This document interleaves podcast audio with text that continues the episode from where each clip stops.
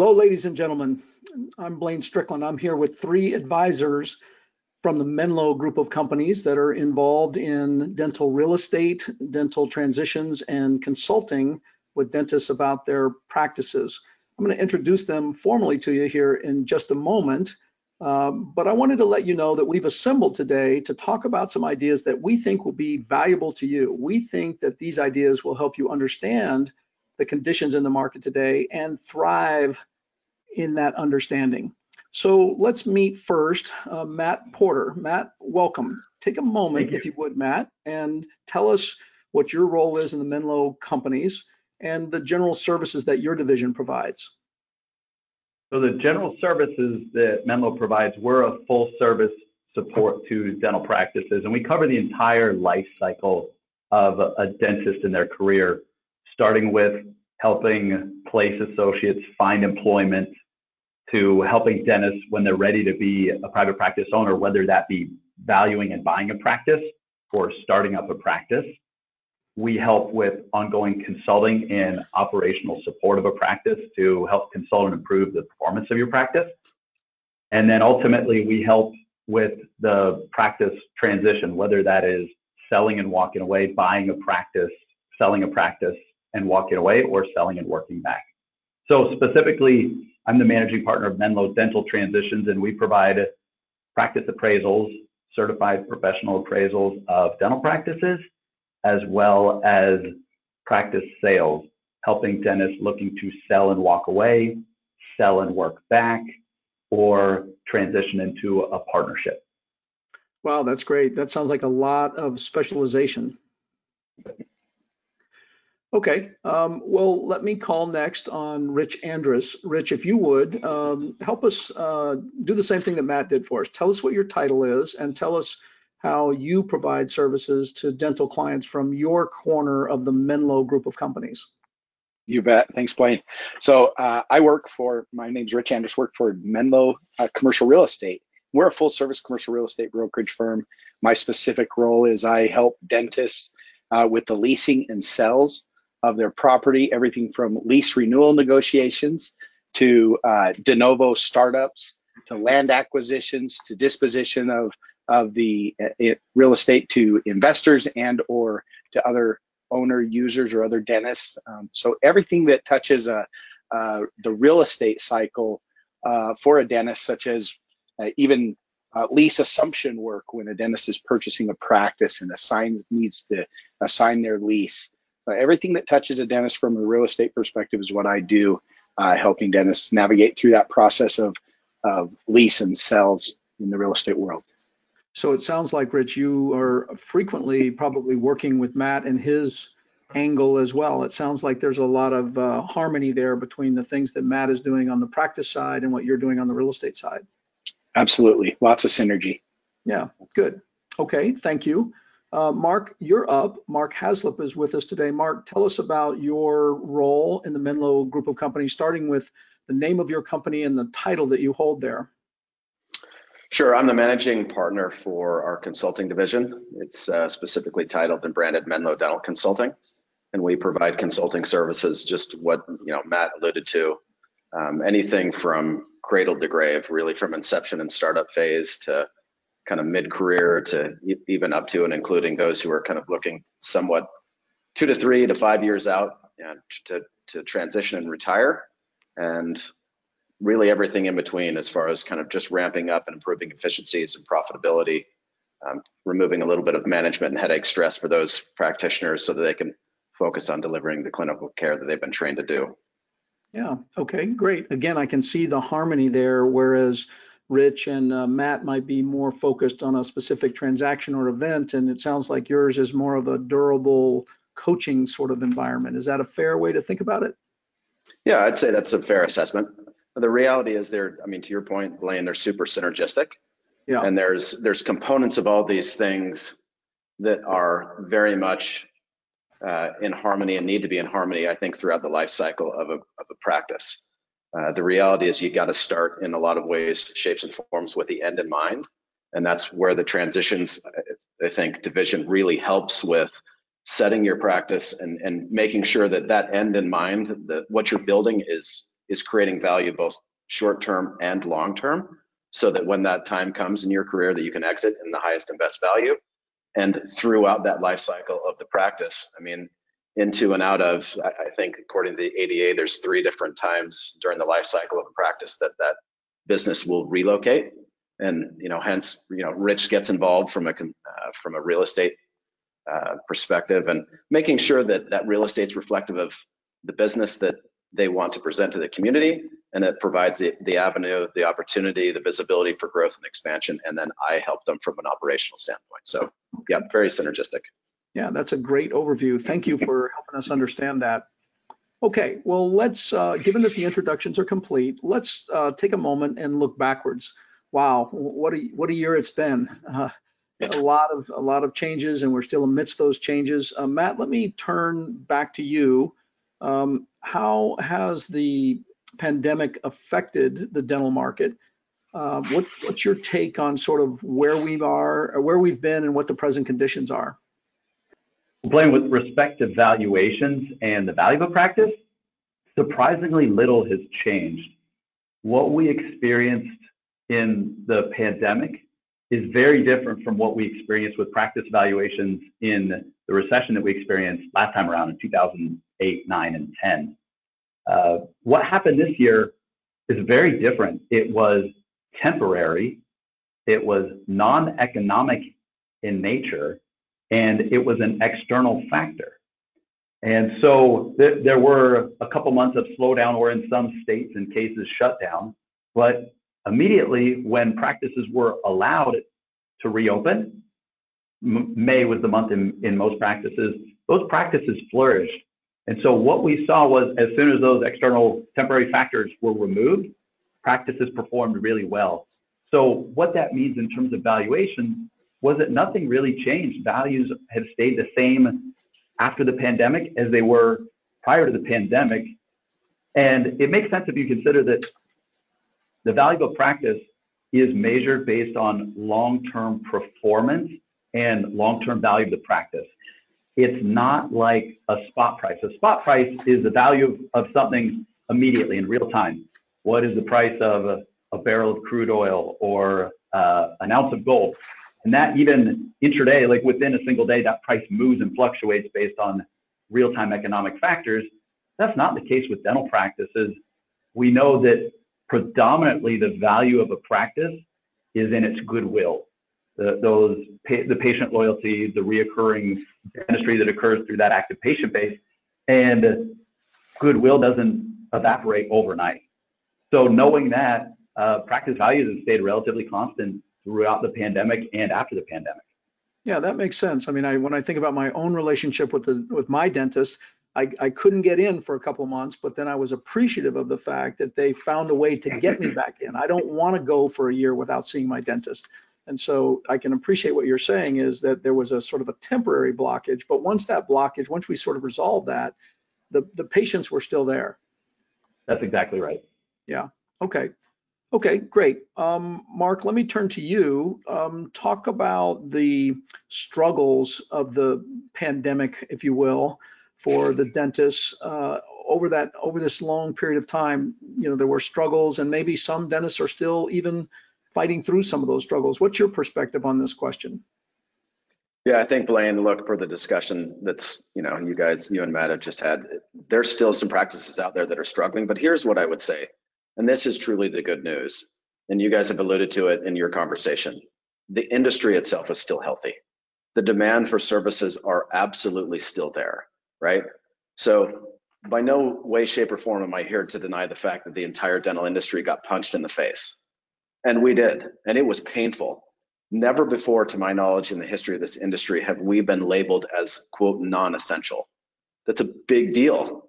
I mean, you think about what that means to a career path of a highly educated, highly trained clinical provider. You are non-essential. And by the way, at the beginning of this pandemic, we're coming for your P P E, because we figure you've got extra, we need to redivert those resources to the hospitals. So if and when you reopen down the road, and it was at the beginning stages, and if and when, you won't have any, you know, P P E to be able to reopen with. So not only was this a, a really scary short-term position at the beginning stages of this, this was potentially a very long-term, really difficult situation for most of these practitioners to, to overcome. So that is the background. Look, I've never worked so hard in my life than I did during those month and a half to two months of shutdown. And we talked about everything, and everyone I think on this call can relate to this. We talked about H R issues, about marketing, about strategic shutdowns, about P P P and E I D L loans, about how to reopen with COVID restrictions and everything else in between. This was a massive, massive undertaking. Uh, you know, and, and here in here in Arizona, we had some specific, you know, situations that we dealt with, but we, the good news is, is again, is that we made it through. And to Matt's, you know, uh, to Matt's point, when we reopened, that pent-up demand of services was there, and it was real. And a lot of these practitioners recorded record months. So it was super healthy, super positive for the entire industry to come, not only just reopen their doors, right, and be back to work, and to be able to serve the community, and, you know, to, to start taking care of their businesses that they've worked so hard to obtain, but to know that the patients were there, that the demand was still there, and to set some record months on top of that was really, really, I think, inspiring for a lot of the community. Now, what they then realized is six months after, and Blaine, this is how the dental industry works, you have hygiene cycles, right? And typically most patients come every six months for a hygiene appointment. If it's soft tissue management or other things, it's a little bit more frequent, but most patients are coming every six months. When you have a two month gap in the schedule, well, six months from that timeline, you got another gap. And so I, now I refer to this, and everyone kind of chuckles at, at it as the great hygiene crisis of twenty twenty. So look, for those, for those who put a plan together and started to address that prior to that situation actually occurring in their office, you know, had a little bit of foresight to look down the road. Look, we, again, we came through it. I, I wouldn't say unscathed, but I would say the damages were certainly minimized. Yeah, that is really interesting. I hadn't I hadn't thought about that. And and just to your point that you go from uh, two months of no service to two months or so of pent-up demand, that causes problems as well. You know, when the needle swings from one end to the other, that there's still challenges there. Okay, well, thank you for that. That's a, a helpful look back. Rich, let me turn to you and let's look forward. So as you think about the uh, real estate market that we're in now and what you perceive to be coming, um, tell us how uh, dentists and dental practices can take advantage of the market that's that's shaping up in front of us on, in the commercial real estate arena.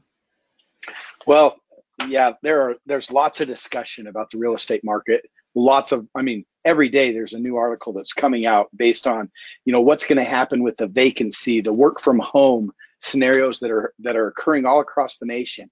Uh, large companies re, repositioning their real estate portfolios, and uh, you know, how does that affect the dentist? How does that affect the the, the practices themselves? Um, real estate, everybody, everybody, there's a mantra: buy low, you know, sell high scenario, and that that situation is just a time of preparation. So dentists today need to prepare, uh, number one, prepare to put your practice in a situation that um, that down the road, if prices uh, fall considerably, that you can relocate your practice into a into an area and buy it at, at a price that that works for your practice. Um, commercial real estate really should be a vehicle for your practice to be able to deliver its goods and services to the uh, to your to the population. And so, you know, the first thing is just look at the real estate that you have today. Do you like it? Is it serving your needs? Uh, do you have enough operatories to service the the patients that you have? Is it too big? Is it too small? Uh, does the flow work? All of those questions just internally uh, help you prepare to know directionally where you need to go. If you do, if we do need to go out into the market and look for space. You know, looking back pre-COVID, lots of dentists want, you know, there's been a shift over the last, I would say, five to ten years that have pushed dental more into a retail sector. High visibility, high signage uh, have, have proven to be something that dentists really enjoy. Uh, hard corner, and everybody wants to be main and main of dentistry. Um, previously, most landlords, lots of landlords were choosing Uh, their end cap space to be more restaurant use and restaurants were willing to pay more and and kind of attracted more of the clientele that a that a landlord wanted. Well, COVID's really affected the restaurant business, moving more into a uh, into different models of takeout and delivery. Their space is shrinking. And so I, I think in the future, uh, a dentist that's well prepared um, to know what they're looking for and goes through the process of saying, hey, this is where I'm at today. This is what my space is providing me today. This is where I want it to be in the future. Uh, can really look for opportunities, those end cap spaces, as the restaurant industry shrinks, as retail uh, continues to get affected by COVID, there will be more and more opportunities to be able to, to move more into that high signage, high visibility uh, location, um, and to use real estate more as the vehicle to deliver the, the goods and services that you provide. Okay, that's, that's really interesting. It's sort of like in crisis, there is opportunity is what I heard there. Absolutely. Yep. Yeah. Okay. Well, Matt, let me call you back to the microphone. Um, a minute ago, you were telling us how the valuations um, fared through the pandemic, but as you look forward, Matt, what do you see on the on the buy side? Is there still, um, or not? Is there still? But is there uh, is there is there a market now to buy dental practices? How do you feel about that? There, there absolutely is, and Blaine, it's been counterintuitive, but we've actually seen more buyers in the market and more demand in the market uh, after that initial pandemic. And it's counterintuitive because every year, slowly but steadily, there's been a, a movement where practice private ownership has gone down as a percentage of the overall market, and uh, corporations, D S Os, and therefore a career path of being a long-term employee or a long-term associate has increased. But what we, and, and the, one of the factors for that is uh, a lot of dentists will equate employment with a group or a D S O with stability and less risk. And what became readily apparent was those dentists that were employees during the pandemic were the first ones to have their hours reduced and the first ones to be let go. Conversely, private practice owners were much more in control of their own destiny. They could choose how long they stayed open for emergency hours, what kind of patients they saw, how quickly they reopened, how quickly they put their schedule full, how much production they wanted to put back in the schedule. And so I think it was an eye-opener for a lot of younger dentists that had picked a path that felt like it was less risk of being an employee. And it dispelled the misperception that employment and a job is less risky. Uh, so we've seen a lot of those dentists that like one, two, three years ago said, I'm an employee, I'm an employee for life, I like this, have now jumped out and said, I think I want to own a practice because I want to be in control of my own destiny. And in, in the grand scheme of things, that's less risky. So we've seen demand increase a little bit. And the other thing is interest rates are at historical lows, and that certainly hasn't hurt when it comes to demand increasing either. Well, you mentioned interest rates. Um, how would you characterize the lending community uh, that surrounds this buy-side activity? Are the lenders in the game? It, partially. Last year, the, the lenders' appetite and access to capital was all over the board. There were some lenders that were very aggressive and looked at this as an opportunity to gain market share and had access to capital. And then you had some other lenders that were very well established, more mature maybe in their in their uh, business, that turned off the lights. Blaine, just froze out capital for all of twenty twenty and said, see you guys in twenty twenty-one. Uh, so it, it was really varied in twenty twenty. Fortunately, there were enough lenders that a lot of deals still got done for us at, at Menlo Dental Transitions. We transacted and sold more practices in twenty twenty than any year previous. So there were enough lenders To, to keep things moving and to keep up with supply and demand. What we've seen now as soon as we entered twenty twenty-one is the initial dust is settled and all the lenders are back in the game now, all of them. And there's increased competition. Everybody's ready to compete for business and everyone's being very competitive on interest rates. Really, that's really interesting because if there's lots of buyers in the market and then there's active capital sources, that, that shapes up for a pretty busy year for you. That's what we're seeing. Absolutely. Yeah, very interesting. Okay, Mark, let me call you back up to the microphone. Um, how do you see the coming year? What, what should dentists be doing now to prepare? You know, I think it's it starts, Blaine, with you got to have a plan, right? I, I, gone truly are the days of just hanging a shingle and expecting the community at large to come running to you because you're one of the few with a narrow skill set to address some of those, you know, clinical needs. Those days are gone. Um, we might have some few isolated events, you know, throughout the country, but for the most part, metropolitan areas, it's a competitive space, and you got to have a plan. You have to know who you are, what you stand for, what you want your business to stand for, and what you want the community to, to view you as, right? So I love a quote from Ben Franklin who said, if you do tomorrow what you did today, you're gonna get tomorrow what you got today. It's simplistic, but it's brilliant. It just means in my head that the world has changed. Look, COVID accelerated a lot of that change last year, right? We, we all got comfortable with being uncomfortable. And some of us never got comfortable with being uncomfortable, but the reality is change got accelerated last year. And we can either embrace it and accept it for what it is and and move forward with with a new plan in place, or, or we can try and, you know, continue to pound a square peg into a round hole and be frustrated that it doesn't fit. So instead of being frustrated, the good news is those who have plans are experiencing success. They truly are, because the demand, you know, per earlier parts in the conversation, really has shown that the demand is still there. I, I work frequently with highly successful dentists, those with annual collections north of a million dollars, in some cases, well north of a million dollars. The difference between those folks, if, if you've ever read the book, A Millionaire Next Door, right? Sure. They have houses just in the same neighborhood as everybody else, but they have a different balance sheet. Those practices and clinicians that have collections north of a million dollars have practices in the same neighborhoods as every other dentist does, but they think different, they act different, and they plan different.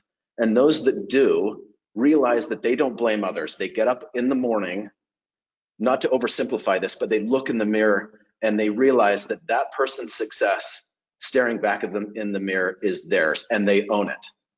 They don't blame the mayor. They don't blame COVID. They don't blame the economy. They don't blame summer break, spring break, or fall break. Right? We hear that in the dental field frequently. Oh, people are on vacation this month. That's why I'm slow. But those, those people who have a plan and act on that plan think and act differently. And when you do, they make plans to improve all the different categories of their business. Hygiene, soft tissue, radiography. They try to do things to improve their case acceptance, to improve what their, you know, the marketing spend dollars that they're placing out there, to make sure that those dollars are well spent, that they're accounted for accurately, and that they pivot when they need to pivot. So again, the, the best news and the good news is, is that the demand is still there. And for those people who reach out, ask for help, you know, a friend, a coach, a colleague, somebody that can, you know, see the world a little bit differently through a different lens and help maybe illuminate some areas of opportunity, those who are willing to make those changes are, are finding success even in today's world. Wow, that's really, uh, really kind of inspiring. You know, after a year that was so difficult for so many of us, to to hear you speak like that makes me think that you believe that there's a lot of opportunity for those people that will think a little bit differently and seize that opportunity. This, this could be a very bright, this is a very bright future. Yeah, you know, I love, I've had so many conversations over the last even thirty days of people that have been apologetic as we've been on the phone and have said, hey, I'm down ten percent. You know, twenty twenty that I was over prior year. And and like like I said, or, or almost apologetic to that, I, I, I want to I, I want to pause for a moment and make sure that they understand, look, to, to only be down, you know, five percent, ten percent, whatever it is, after you just got punched in the face as hard as you did, you ought to be proud of yourself. Like, look at the positive. I, I love Mike Tyson when he said, look, everyone's got a plan until you get punched in the face, right? Right. Right. And, and that's absolutely true. But if you can rebound from COVID, buddy, you can rebound from anything. And the yeah. future is bright. We just got to go develop that plan and go get it together. Yeah. Okay. Well, thank you.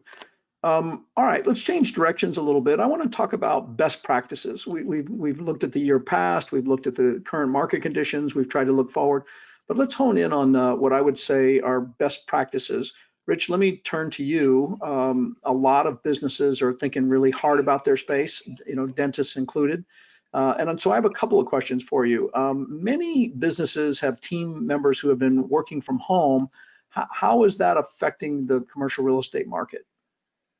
Yeah, great question. I mean, really, it's it's shifting space, right? You have a you have properties where where people are at work, and you have work dist- you have working districts, and you have home and residential communities, and it's moving employees closer to their home. And so from a from a dental perspective, we need to get closer to the home, right? We need to get closer to marketing into the home. We need to get closer to drawing patients from the home versus uh, versus going to their work, if you will. Um, in the dental community, really, the working from home doesn't work, right? A dentist can't, you're not you're not going to work from home, and so we haven't seen the the shift in demand on property itself and on space. We still need dental assistants. We still need the hygienist to show up. We still need the office managers. And so you haven't seen a relocation of, of labor, if you will, into the work from home scenario in the dental field.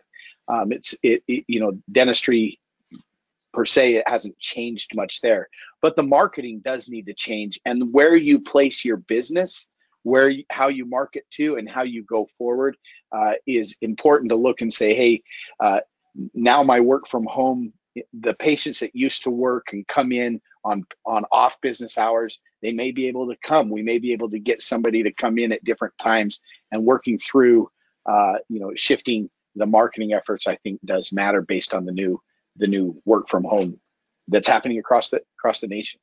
Yeah, that's really interesting. So you're being more responsive to not your workers, but other workers who can now maybe time shift like they couldn't before. Correct. Yeah. Yep. Okay. Well, let me ask you a second question, uh, Rich, and, and we're thinking here in terms of best practices. So I'm a I'm a dentist. I've got a lease that expires in the next few months. What what should I be thinking? What should I be doing? How do I try to make this expiring lease an advantageous situation for me? Absolutely. So th- first and foremost, I would say as, as a dentist, we need to get, uh, as a best practice, we need to know the dates that matter in our lease. And so if you're having a lease renewal conversation with your landlord two or three months in advance to a, to a lease ending, um, candidly, we're too late. You know, and so you, you're not going to put yourself in a real good leverage position. And so the the average the average dental office relocation is, you know, on a fast time frame, it's five to seven months. On a traditional time frame, we need seven to nine months to relocate a dental office.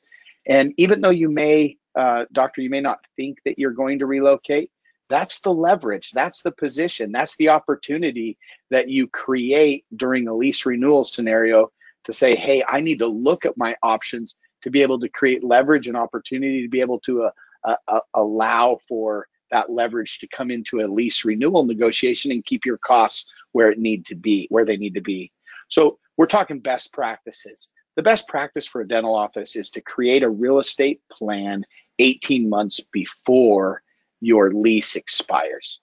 And you should be sitting down, uh, we should be sitting down having a fifteen, twenty minute conversation about, hey, what does the space look like? Does it fit? Does it work? If you could, it, you know, if you could pick a perfect picture, what would it look like? And then uh, over the, that next uh, five to six months, between twelve to eighteen months before lease renewal, we are looking for the perfect scenario. And when we find that perfect scenario, we're then working on that. We don't lie. We absolutely go out to the market. We go find the space. We go look at the space. And then we give our landlords. Most dentists have positive relationships with their landlords. Landlords like dentists. Dentists like their landlords in most cases. And in most scenarios, it's it's wise of a dentist to say, hey, prior to relocating or prior to looking at this, uh, I would love to see what a renewal looks like. And we approach a landlord in that fashion. Hey, I'd love to see what a renewal looks like. We found another space. We like the space. We could absolutely move to the space. We have time to move to the space. We have time to to relocate. Uh, but prior to doing that, we would love to see, you know, we don't, we want to compare apples to apples in the market. We don't want to just uh, leverage uh, what where our lease is. Most leases are have escalated several times in the lease, in the annual escalations from the previous negotiation.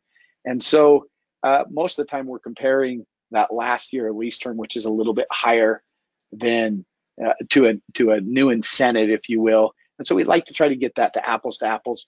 Industry landlord, give us a give us an opportunity to understand what that renewal looks like, and then you've put yourself on par. You have a great opportunity that you would absolutely be look at, and and if you did need to relocate, you can. You have time to do so. You know what the economics look like, and you know what the renewal looks like to make a great decision for your business.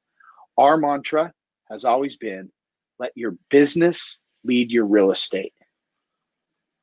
And we found that time and time again, as a dentist allows the business needs to, to be in touch and lead the discussion of what the real estate needs, you're putting yourself in a real good position. I want to take you back to that warning, though. That's really good advice. But what you, the way you started there, Rich, was to say, man, if you're down to two or three months, you're, it's, you said you're candidly too late. And I also heard you say many times, we need time, we need time. Just take us through that warning one more time. Yeah, look, it, if you are the dentist that has two to three months left, then it's time to be really nice to your landlord, right? And you're so, gonna renew. So, that's right. The ideal, unless there's a built-out dental space that's available in the marketplace, uh, next door within one to three miles that doesn't cross major barriers, that hits all of the metrics, which, by the way, does happen occasionally. But that I wouldn't leave my fate in the hands of a dental office opening up somewhere, right? Mm-hmm. Um, that, that fits. So, but but if, hey, look, I've done lease renewals. I had a lease renewal come in uh, two, two weeks left, and uh, that's where relationships matter. And as a broker, that's what we do. We have relationships with landlords. We have relationships with the brokerage community, and so that that's where that's my job. That's our job, to have those relationships and be able to say, hey, look, I represent this client. I would love to get a good opportunity. I know what the market is, and to work fast. Even in that circumstance, two weeks left, I was able to get several months of rent abatement, some tenant improvement dollars, and a market rate. So I'm not saying all is lost, but we're talking best practices. Best practices to be way in advance of this. But if, if you're not in advance, I would absolutely reach out and get help to, to make sure that you're not getting Um, taken advantage of and or run over. I have seen a doctor blow past their lease renewal option term, and where they're past the, the ability to extend their option to renew. And I've seen the, the a demand letter come over from a landlord that says twenty percent increase. Here you go. Take it or leave it. You have thirty days. Well, and that dentist ended up taking it, right? At the end of the day, you're not going to relocate your practice in thirty days. Yeah, you're not. And so that's what that's what the planning side of the business allows us to be able to do. Yeah, yeah. I really like the way you refer to that as that is the best practice. We can operate at some handicap if needed, but the best practice is to leave yourself time. Absolutely. Yeah. Okay, uh, Mark, we heard the planning word many, many times there from Rich, and you're the planning guy. So uh, pitch in here. Um, what words of wisdom would you add? Yeah, I'll beat a dead horse. It, the most important thing is to plan ahead, right? And now this is really Rich and the C R E team's specialty.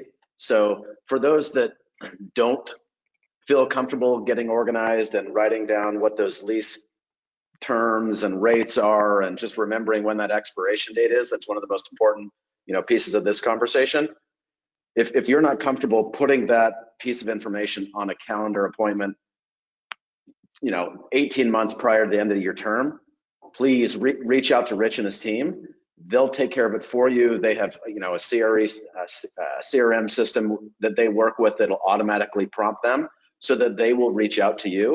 I mean, consider them an outsourced piece of your management team, your real estate team, really, right? To be able to help you through those those types of decisions, because to all of the prior comments that are made, I can't stress enough. I've seen it too on my end, and on, especially on the consulting side of this equation. The real estate component of a practice tends to get overlooked the vast majority of time. And the description that Rich is talking about happens an unfortunate amount of time. And when it does, everyone is scrambling, and we're all, you know, fighting from a, a depressed and up, uphill battle type of location.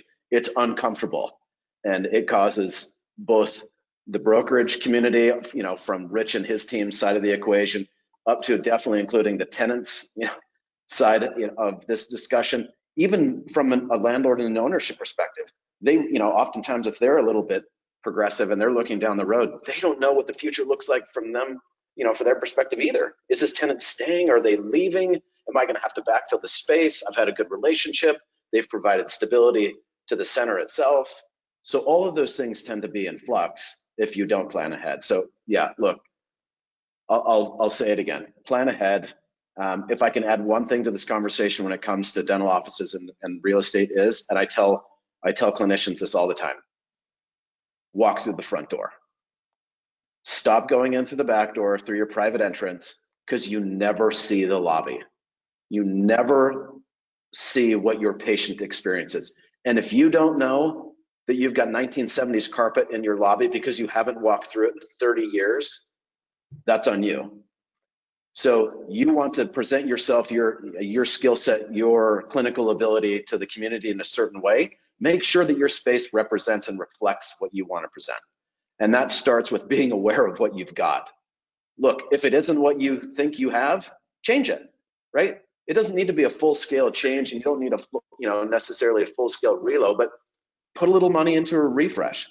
You know, it's fairly inexpensive, new flooring, new paint, but it, it makes a world of difference to update the space, to bring light and lighting, and to have more of a modern touch for that space, so that when the patients show up, they realize, hey, my clinician is investing in me and my experience. That's a big deal, and that pays off. Yeah. Okay, great. Thank you. Um, Matt, let me turn to you now. Uh, we're still in this arena of best practices. If, uh, if a doctor is considering retiring or selling the practice, what, what is the best practice here? What, what, what should they do? Well, the best practice would be to give us a call at Menlo. Uh, I find often that dentists wait until they're ready to retire and put the drill down permanently before they give us a call, and that puts us all behind the eight ball when it comes to planning. So what I'd recommend is to reach out to us, have an initial complimentary consultation. It's confidential, there's no cost. We sit down and we just look at the practice from a high level and, and give it a rough evaluation. And what that does is help us determine where to go from there. Uh, is the practice peaking in terms of performance? Then now might be a good time to take some chips off the table, put together a transition plan, maybe sell and work back, but monetize your practice while it's performing well and mitigate some risk. Uh, we could also identify if there's areas of potential and opportunity that are easy to capitalize, low-hanging fruit to help increase the value of the practice. And then we can engage Mark and his team to help implement those changes and help consult in some best practices. Uh, so it's important just to get a snapshot of where we're at before we can plan where we want to go. And the keyword there is plan. There are more transition scenarios available today than there ever have been before. You can sell and walk away. You can sell and work back part-time. You can sell and work back for five years as an emeritus owner at your own practice. You can partner with a D S O. I, I know that's, those are taboo letters in our industry, but whether we like it or not, and I've been guilty of sticking my head in the proverbial sand for a while, uh, D S Os are, are fairly prevalent, especially in, in some of the markets where they have almost twenty percent market share. And it's an option that dentists should consider and at least evaluate. So the, Blaine, the advice is plan ahead. Don't wait until you're ready to retire and set the drill down permanently before you give us a call and explore options. Uh, it's, it's amazing how many conversations we're having with practitioners, practice owners in their forties and fifties that are starting to plan ahead. And gosh, I'm envious. We have some that have planned and we've prepared over the years, and in their early fifties, they're transitioning out of ownership or out of the clinical role completely because they planned well and they've set their practice up for an ideal transition and an ideal sale to maximize the value. So Matt, you've mentioned that the best practice is really to call you and start to enable you to prepare options and ideas. Uh, how far in advance should I call you? Should I should I do it when I'm pretty sure that now's the time and I want to do it next week, or do I need to do it a year in advance? What's your recommendation? Really, Blaine, ideally two to three years in advance. Wow, wow. And, and that that's not intuitive, but in order for us to put a plan together, and maybe if there's some, if you consider it in the in the vernacular of selling a home, there's some staging, there's some improvements that you can do. Uh, most of the staging improvements in a practice aren't uh, physical, they're, they're in the qualitative facets of the practice. Improving hygiene recall, uh, maybe adding some technology to the practice. But uh, there are things that you can do years in advance to plan, and some dentists find that their best transition is while they still have two or three years left in the tank clinically to transition out of ownership. They just finished the fourth quarter of their career, focused on the clinical aspect and doing what they really enjoy and love without having to manage the business aspect. So, Blaine, two to three years in advance is ideal. We can set a plan, and then we just have regular check-ins every six months or a year as we're getting close to putting the plan in action. But uh, that's really the ideal timeline as we're all talking about best practices here. Okay, great. That's perfect. Good to know. Okay, Rich, let me turn back to you one more time. The last time you were at the microphone, you were talking about tenants, uh, practices, dentists that are tenants. Now I want to now I want to ask you about the the practice or the dentist that owns their real estate. Um, what is what is the best practice for them? What can they do as they face this upcoming market? Awesome. Well, first off, uh, I think I think most dentists desire to own their space. And if we all could own our real estate, then pe people want to own real estate. Dentists like to own their own real estate. They like the the pride of ownership, and they love to be able to, um, you know, love the idea of owning rather rather than flush, you know, leasing and throwing the money from the practice uh, away. So if you are one of those fortunate uh, dentists that own their real estate, own your real estate, then I would first say just know what you own. Um, know what you own. And do you know the value of the real estate today? Uh, and, and know kind of the, from a position, an overall position of uh, different techniques to, to dispose of the real estate and to exit the real estate. So Matt just talked about all the different scenarios that exist in exiting um, a practice. Well, there are far more opportunities today in the real estate world than have existed in the past. Uh, traditionally, a dentist would buy their real estate and they would say, hey, I'm either I'm going to use this as a vehicle for retirement down the road. I'm going to enter into a lease agreement with the individual who purchased my practice, and uh, and take the cash flow and and allow the cash flow to come in and be able to uh, help support my retirement needs. And that's definitely a strategy. If that is your strategy, I would say make sure that you have somebody that's on your team putting together a really solid lease with solid lease terms. Uh, the amount of lease documents that, that vary in that transition world that, that are all over the board. And I've seen leases that are two and three pages that don't have any teeth, that don't have any uh, ability to provide you the stability that you're looking for if that is your strategy. So make sure that your lease is a well-written commercial lease um, that has teeth that allow you to be able to, to use that vehicle. The other scenario is, hey, I would, I've enjoyed ownership. I just want to be able to pass that same opportunity on to the individual that buys my practice. Um, and that scenario, uh, allowing the dentist to own, I would say, number one, do you know what the value of the real estate is in the owner-user marketplace? And in our valley, that's traditionally uh, that's traditionally lower value than if you were to sell in today's market to an investor, and not just a little bit undervalued, north of one hundred to one hundred twenty-five, one hundred fifty dollars a square foot less by selling uh, to an owner user dentist than to an investor. And wow. So that third scenario, I mean, that's a big that's a big change. That third scenario is, hey, selling to an investor. Investors have found that dental commercial real estate is a, a very desirable place to be. And if you think this is the game as a solo practitioner of just you, look, Heartland's buying their own real estate, Pacific's buying their own real estate. All of the big uh, shops are jumping in to purchase pads and real estate because they are, they are real estate owners and dental operators. And they are, there are two different ways to be able to add value. Your practice adds value, your real estate adds value, and there are really two exits of both of those.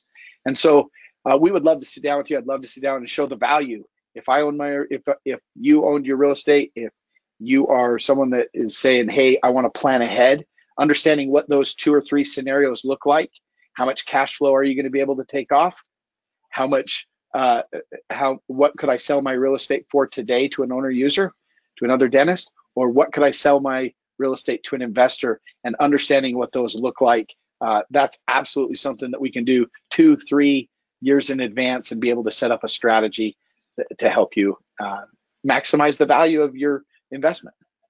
Yeah, wow, with that kind of spread, you can see that you really have to get that guidance, because that's a that's a significant uh, difference in those two options.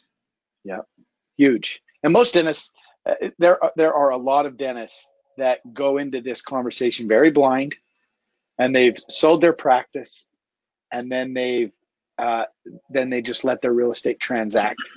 Um, And they think the real estate becomes an afterthought. In the transition world, real estate is often an afterthought, and it shouldn't be. It should absolutely be viewed as a separate investment and a separate opportunity to be able to get two bites of the apple, if you will.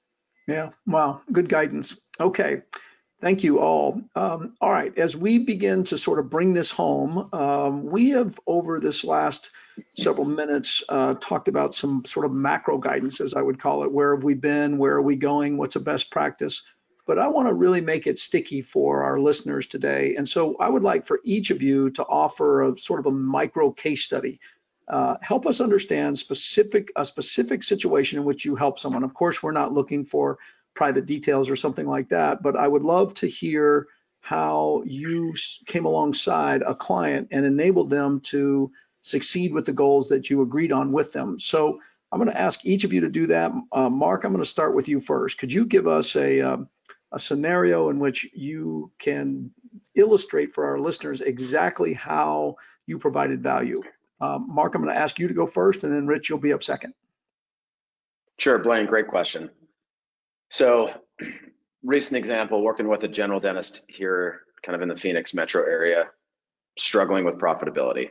And the conversation in the background went something similar to, to this. It was, hey, I'm I'm I'm working, at least it feels like I'm working about as hard as I normally have historically. My schedule is about the same. It's pretty full. I'm doing about the same kind of procedures, but for some reason, my take-home pay is shrinking. I'm making less and less every year, and honestly, I'm not exactly sure what's going on. So that's the background, right? So we put in some data, data analytics software, and we pulled the numbers. So I'm a big fan of taking sometimes the personality out of the equation and looking at just the raw data. And so that's what we did. We took a look at it. And one of the things that we found was that the insurance reimbursement seen in his business was getting worse and worse over time. And it had literally never been dealt with. Now, that's not an uncommon scenario. Clinicians always are, you know, super busy delivering clinical services, and there's multiple, you know, hats that these folks have to wear on a daily basis, and sometimes things get missed. So we took a look at that, and it, and it became fairly obvious, you know, once we pointed it out and ran the numbers, that at least that was one of the issues that was going on. So we've, the good news is we started to address that. Um, and you absolutely can. There's certain strategies that you can implement to really improve that.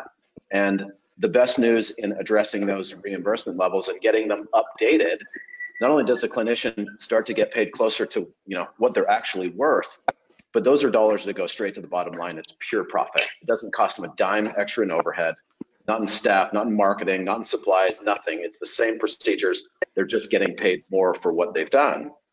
And those dollars have made a huge impact for this gentleman's practice. And now it's improved the cash flow to a point where they can make some investments in some other areas that can then also grow the revenue and really put the practice in a lot better financial position. So sometimes they don't need to be big wholesale changes. They're just little tweaks, but it's it's the it's the process of identifying what they are and then being able to specifically guide specific solutions to, to capture what those opportunities are. Yeah, perfect. Great story. It, you know, what I heard there was is that you came alongside them and uh, looked at looked at information that they weren't looking at, and it turned out there was a solution. There was a recapture in there that you were able to guide them to. Yep, absolutely. Good, perfect. Okay, Rich, let me bring you back to the microphone. Um, tell us from the the commercial real estate side of the services vehicle at Menlo, uh, give us a little micro case study of how you were able to provide value to your clients. You bet. So uh, in the in the, I'm going to speak a lot about the lease renewal world because I believe today's conditions, most dentists want to hunker down and maximize their current space. And, and I found that in consulting over the last quarter, last six months, nine months, most dentists want to just try to maximize where they're at. And so a, a recent case study, I had eighteen months, twenty-four months in advance, uh, reached out, I reached out, it was to Mark's point, it was in the lease expiration date, was in my C R M. I reached out and said, hey, the lease looks to be expiring in the next two years, would love to have a conversation. We set up the conversation, we set up the, the scenario perfectly to where we look, we know what we're looking for, and an option came available. And then we took that option back to the landlord and and and with real leverage. Not not fake conversation like we just want a better rate, real leverage in the marketplace, because what COVID's really created is uncertainty. Landlords like the certainty of the dental lease. Landlords like the term, landlords like the rate and the stability of the tenant. And so you as a dentist have something that, that your landlord likes. And so if you plan ahead, then just like in this scenario, we planned ahead. We've got significant tenant improvement dollars to redo carpet, paint, cabinetry. We got significant rent abatement on the front side of the lease. And we were able to move, march that forward well in advance, six plus, six plus months in advance of a lease termination. And so um, that, that's a great case study, just simple, follow the plan, reach out in advance, and let us create leverage. And, and that's a, um, that's a, a process that we know how to do, and it's something that we can take you through and be able to provide lower occupancy cost, better space as far as upgrades to the space, and just peace of mind of where you're going to be. Yeah, that's that's a great story. That's a kind of a triple win there. So thank you for sharing that. Okay, Matt, uh, let me call you to the microphone um, from the from the transitions, from the Menlo Transitions, Menlo Dental Transitions corner of the of this of the arena. Uh, help us understand how you've brought value to a client that you've served. Blaine, probably hard to choose my favorite. Um, one anecdote I'll share: uh, I spoke maybe a little over a year ago at a study club here in town, giving a C E lecture on valuations and transitions. And shortly thereafter, one of the dentists who attended reached out to me and asked for a, a confidential discussion at his practice. So we met after hours at his practice. And uh, I said, tell me what you've got going on. He said, well, I've been trying to sell my own practice. I've been doing it for about three months. I said, tell me what's been your experience. He said, man, I, I picked a sales price that I thought was reasonable. I just used some old Uh, rules of thumb. Percent of collections is, has been a common rule of thumb from years and years ago. So he said, I just kind of picked a percentage that I had heard. Um, and he said, I've just had, a, I, I created a fictitious email account. I put a couple ads up and uh, I'm getting very little interest. And the interest that I'm getting, I can't even tell if they're serious, they're interested. I don't even know if they're qualified. And frankly, I don't know what next steps to walk them through. So tell me your advice. And Blaine, this was a practice that was had a thriving hygiene department, strong technology, very established practice in the heart of Scottsdale, which is a more desirable area. And I spent about an hour with this doc running practice reports, looking at financials, all the qualitative and quantitative facets of the practice. And after an hour, I said, Doc, your practice is worth a million dollars all day long. And he said, you really think you can sell for a million dollars? I said, absolutely. Uh, So he said, okay, have at it. Show me what you can do. And within six weeks, we had the practice sold in a transition plan. And that doctor had a million dollars cash in his pocket. And what was really enjoyable about that is I was able to add value in a couple different aspects. One is valuing the practice professionally. It's so hard. Practices ten years ago used to be much easier to to use a rule of thumb to value. And now there are so many complex factors that uh, he, doing your own valuation can hurt you. In, in his case, left a lot of money on the table, about one hundred twenty thousand dollars. So bring in professional appraisal so he didn't leave money on the table. Secondly, we spend a lot of time, money, and energy, even doing things like this, Blaine, to help create a, a list of qualified, motivated buyers who we know have capacity and, and we know have serious intent in buying a practice and have been pre-approved by a bank. So we can bring quality buyers to the transaction. Then third of all, help them walk through the process, know what the sequential steps are, and keep the process moving forward with uh, eliminating risk and helping the seller with peace of mind. So that was a great experience for me to help, uh, even after a commission, uh, putting significantly more dollars in the pocket of that dentist, helping him find an ideal buyer that practice. It was a great fit. The, the buyer came from out of state, had already been a private practice owner in another state, was well qualified, experienced. The dentist felt like he, he could have confidence that his patients were in good hands. And we got it done quickly and painlessly, where uh, the dentist really didn't know what he was doing on his own. So those are the kind of experiences that help give me uh, intrinsic reward for being able to add value to a dentist in their transition. Yeah, I mean, increased uh, value, decreased risk, and peace of mind along the way. That's a pretty that's a pretty powerful recipe to help someone. In the words of Michael Scott, that's a win-win-win. Yeah. Okay, Matt, let me stick with you as we wrap up. Uh, help me put a bow on this. Uh, remind us of the three companies that are represented on this call, and uh, maybe give an overarching statement about how the companies can work together for the benefit of their clients. Certainly. At the end of the day, Menlo Group has been around well over a decade, and we're here to help and assist. What that started as was commercial real estate, helping dentists, everything that Rich just articulated. Uh, establish a new practice, do a startup, sign a lease, buy a building, renew a lease, transfer your lease, sell your building. And as we worked with dentists, the, we listened and we got feedback as to their other pain points in the life cycle of owning a practice. And that was the genesis behind starting Menlo Dental Transitions. As so many dentists said, hey, I need help valuing and selling my practice. Can you help with that? So we said, don't know how, but we'll figure it out and we'll do it. And, and that was how Menlo Dental Transition started. Then more recently, we've had a lot of dentists who have said, I'm not ready to sell, I'm not ready to retire, but man, my practice isn't doing what I want it to do. I need help. What would you advise for uh, ongoing operations? And that was the impetus behind Menlo Dental Consulting. So at this stage, Blaine, we've really set up every aspect where we can help the dentist through their entire life cycle, helping from Menlo Dental Consulting, and the website is w w w dot menlo dental consulting dot com, to help associates find jobs, to help ongoing practices improve performance, improve profitability, decrease stress, and ultimately also helping practices identify, screen, and hire associates to take over some of that clinical workload. Secondly, Menlo Dental Transitions. We're now one of the largest dental transition brokerages in the country, and we help with practice sales. We have several certified valuation analysts that can do a professional practice appraisal nationwide for sales, partnerships, buy-ins, buyouts, and helping put together transition and sale plans. And that website is just menlo transitions dot com. And then lastly is the commercial real estate group.